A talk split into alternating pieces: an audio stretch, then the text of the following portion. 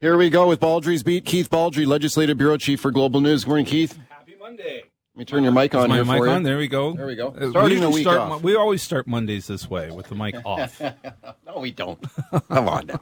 All right, so let's talk about um, Surrey policing aftermath. How can here. we not? Yeah, I mean the the non-decision here. I mean, is this not just a bigger bigger mess than ever now?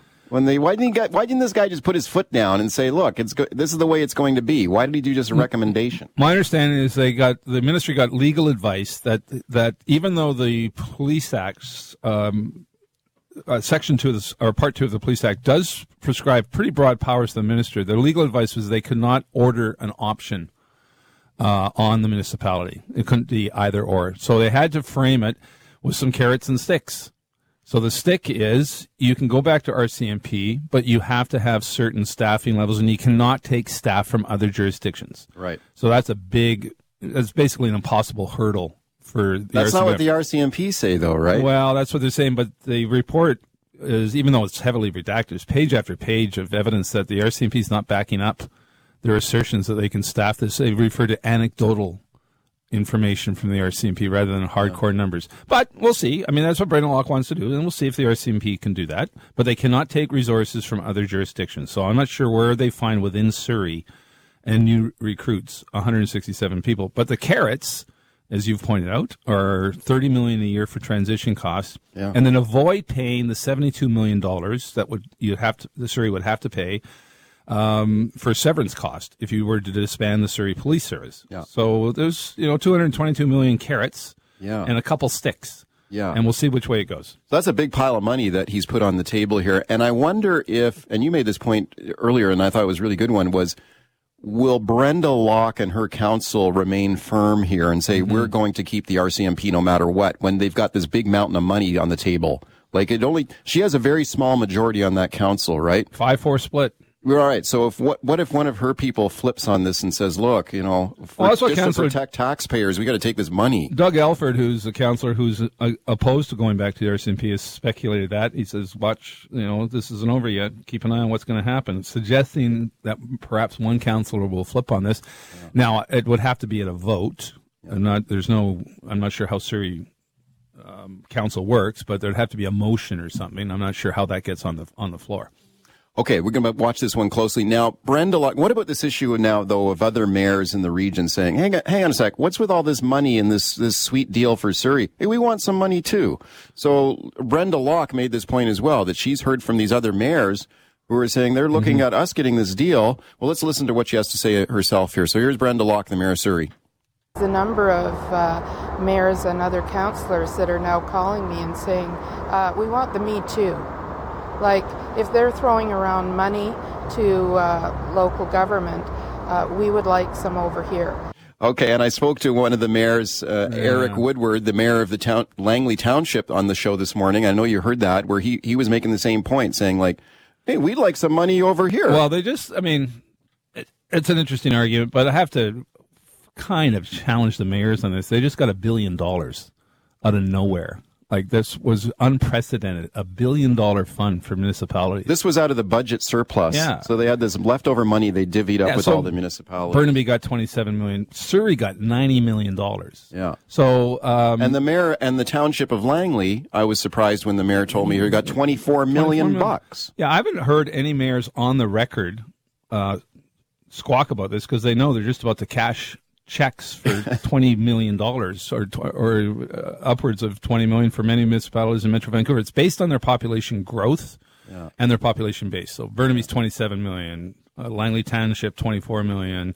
Surrey, ninety million dollars. Again, this is one-time funding out of the blue. So that's why I- I'd be surprised if you see a lot of mayors actually come out publicly and denounce this deal because they're getting a lot of money uh, that they normally wouldn't have. Okay, and you know he made the point. Well, we'd like to have this money too, but do you think that that will? Does the province care about this? Like, No. wh- where where does Farnworth? What's going through Farnworth's head here right now in this thing? The way this is unfolded, do you think? Well, are I they, think are they happy the way this is rolled out? I can't. Well, it's it's.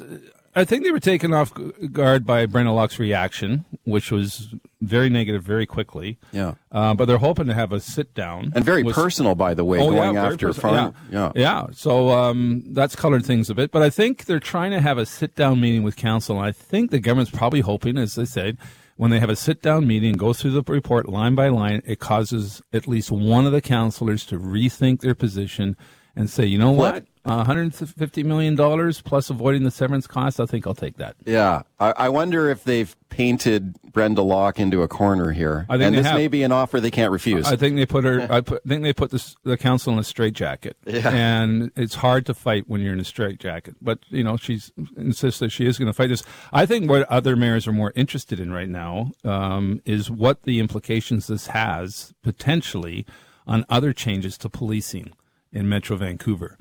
You've got a number of other uh, municipalities have their own municipal police forces, but some have RCMP as well. Alberta is a bit about to or thinking of abandoning the RCMP and go to Alberta Police Services. Uh, you've got the damning report out of Nova Scotia on the RCMP saying it's a broken institution, it's a broken culture. And I just wonder if other mayors are watching what's going on in Surrey saying, hmm, are we going to go to regional policing? well, Mayor Brad West in Port Coquitlam just told me a few minutes ago that he thinks they should go to a regional police Mm-hmm. force in Metro Vancouver.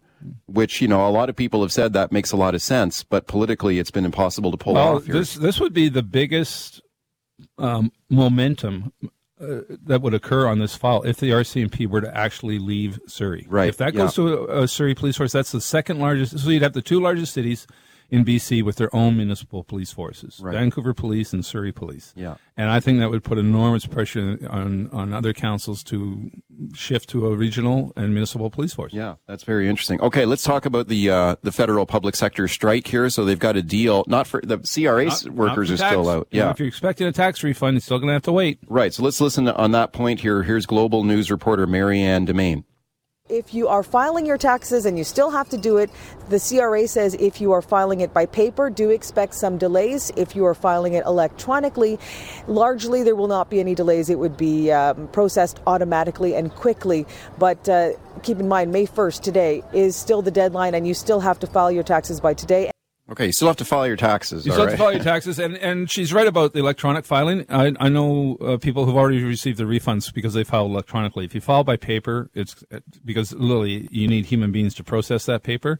They're still on strike. They're looking for a much significant, heftier wage hike than the rest of the public sector. They're looking for north of twenty percent. Oh. over I think twenty two percent over three years. I think the union settled for twelve percent, twelve and a half percent over three years. But the the Canadian Revenue Agency component is still out there. What did you think of the deal? So most of these workers now with the Public Sector Alliance of Canada, they've settled for 12.6% over four years and also a one-time, Twenty five hundred. a one-time payment, $2,500. Yep.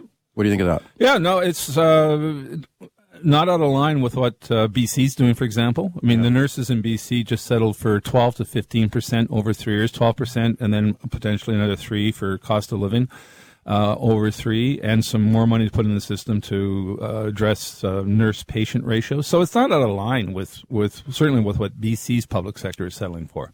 And this signing bonus, I guess, is good for workers who've been out on a picket line making strike pay for the last couple of weeks. So. Yeah, seventy-five dollars a day strike pay. Although there was a report in the Globe and Mail that they were actually weren't being dock pay. Well, yeah, because of the pay system, their, their checks were still coming in. They were still getting paid even though Yeah. they're on strike. which is yeah. uh, which actually made me surprised when they settled because I mean if you're still getting paid to walk a picket line full wages, there's not much motivation to settle.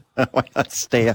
well, hopefully at some point they would have stopped paying them. Yeah, well, you'd think, um, but they've got the the controversial federal um, pay system, Yeah, right. The Phoenix system, which Yeah. has been fraught with difficulty since day one. Okay, real quickly, the Alberta election. Now, Yes. this is fascinating to me. So you got Danielle Smith, the United Conservative Party, running for re-election here. Rachel Notley in the NDP. Boy, this is a close, close fight here. Now, have, have a listen to this here, because this is interesting. In the city of Calgary, they've got this dispute over a new Calgary arena for the Calgary Flames. And Danielle Smith, the premier, said she's gung ho for this deal. Rachel Notley criticizing the arena deal for a new NHL hockey arena in Calgary. Could this be a divisive issue in this critical swing city here in this Alberta election? So let's listen to the two of them here, then I'll get your thoughts. So you'll hear this is uh, Danielle Smith and Rachel Notley here. Let's listen. I think it's disrespectful to voters for Danielle Smith to try to make this an election issue for Albertans at the same time that she's working to hide the details of the deal. I'm just hoping that all of the political parties do end up supporting it so that it can go ahead. But people will know that if the UCP gets reelected, absolutely, this uh, this deal is, is it's going to be a done deal. Okay, this is interesting. Now you got like hockey rink politics here Rudy, now. I think it's risky for Rachel Notley on this one because the election. Most observers agree the election is going to be decided in Calgary. Yeah, that's right. The NDP yeah. owns Edmonton. Yeah, uh, for the first time, is showing significant strength in the suburbs of Calgary. But that could become undone if yeah. this becomes the arena election. Yeah. And the NDP, you know, it's, it's the type of party that historically opposes big projects. Yeah. Remember in in, um, in BC here, the NDP opposed Expo '86. Yeah. Now they supported the Olympics. Glenn Clark's the guy who got the Olympics going in uh, in BC, but that was sort of the exception. And I was taken aback by Notley. Now, it, a lot of critics have pointed out this arena deal is got lots of criticism that there's too much exposure for for the public. And there's this. a lot of secrecy around it. Too, and there's a lot said. of secrecy, yeah. but just to, to, go out at the beginning of the campaign when you know Calgary is hockey mad, yeah. and Calgary Flames own that town, and to suddenly oppose the arena. You know, even there might be good reasons for it. It's not an issue I would talk about much about if I was Rachel. Notley. Well, especially in such a close election, I wonder if she might do a little flip flop here and say, I "Well, I, su- if, I support the deal." I wonder if the, her position is going to evolve because I, Yeah. I was sat down with some NDP uh, ministers and staff last week and pointed out that Notley opposed this. So they were like, "What?" Hmm. Like not the, not necessarily the smartest message to take into the opening of a campaign. Okay, that's going to be a really fascinating We'll be talking there. about it lots, I bet. Yeah, I next think month. so. That's going to be really interesting to watch. Okay, it's Baldrey's Beat. Let's go right to your phone calls here. Mike and Vernon. Hi, Mike. Morning, guys. Go ahead. Um, so the, uh, the the money that's being offered by Farnsworth, 150 million dollars, should not be linked in any way by anybody to the money that was the one-time payment that came out of that budget surplus. Two Mhm. completely different things. You got to remember, Surrey got 90 million dollars. I know you've talked about that, and now they're being offered 150 million. But you know what? I look at it from my point of view in Vernon. Okay, we got our portion of that that uh, budgetary windfall, but that got used for infrastructure and stuff. RCM or the Surrey is going to get a bunch of money for policing to improve their policing. Well, we are constantly short-staffed up here, and we have a we have a police um, building that is just antiquated and needs to be replaced. Well, where's our help? You know, you can't tie the two together. They're separate. Everybody got that amount of money. So anybody saying, well, and Farnsworth especially saying, well, you got you got your your 90 million or you got your 25 million or whatever it is, is not comparable to the 150 he's offering Surrey. Good call, Mike. Thank you. What do you think of that? Yeah, so you're gonna you're gonna hear that I think from from place to place. But I'm be interesting how many mayors go on the record and condemn this because they're getting access to money they've never had access before. But you're Yeah. you're gonna see definitely some. But they are two separate issues. They are separate. Uh, this is a this is a transitioning from a police force to a completely different police force. This is thirty million a year to cover the transition costs. So Well, the other thing is, why should the taxpayers of BC as a whole pay for Surrey's police transition? Like, well, that's that, that's a, a separate question. That's and that's a perfectly valid one. yeah. You know, I, m- but is that the is that the only way out of this mess? Well, I guess. What a mess it, it's been created in Surrey. But also, the precedent has been set. If any other municipality wants to transition to Yeah. a different police force, Right. there should be entitled to transition Well, yeah. costs. And so, you had Brad Weston, the mayor of Poco, talking about a regional police uh, force. Well, if Poco shifts from the RCMP to a municipal or regional police force, they're going to be entitled to some money. Well, sure. The precedent has been set, right? Okay, let's go to Greg in New West. Hi, Greg. Go ahead. Yeah, I was just going to say that if Farnsworth is saying that they're criticizing the RCMP for pulling people from all over the province and understaffing all the other agencies. But what do we think that Surrey PD is going to do? They're going to pull Mhm. from all the other municipal agencies. Yep. They have been doing that for years, and they're going to continue and completely destabilize policing in the GVRD. That's all I was going to say.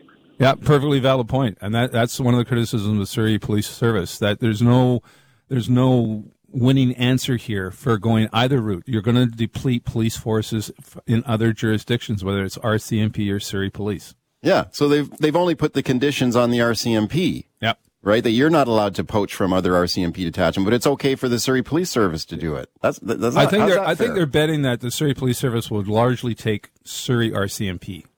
okay. just a shift within the municipal boundaries. Right. But I think we've already had a couple mayors go on the record saying they are losing officers to Surrey Police Sure. Services. Sure, and there were complaints that the Surrey Police Service had hired a bunch of transit police, Yep. for example. So, Anna in Surrey. Hi, Anna. You got 30 seconds here. Okay, uh, two things. First thing, put it to a damn referendum and get it over and done with. We're wasting enough money, so if it costs money, big deal. I'm a Surrey resident. I'm just sick of this. I prefer to keep the RCMP, and I think this dangling the money in front. I, my big question is, okay, after this money runs out, what's it going to cost us to have these new this new police force? Is it going to be more than the RCMP? I mean, I'm fed up with this. Enough, enough. Thank you. Yeah, some people are still advocating for a referendum. I, I don't think that's going to happen, but um, be too late for that now. I would think so. I mean, I think I think uh, a lot of people. It was interesting. Anita Huberman, the CEO of Surrey Board of Trade, minutes after the announcement was made, put on a news release saying disappointed because she favored going back to the RCMP. But the next line was, "Let's just get Get going. Get going. You know, get, let's just get on with it."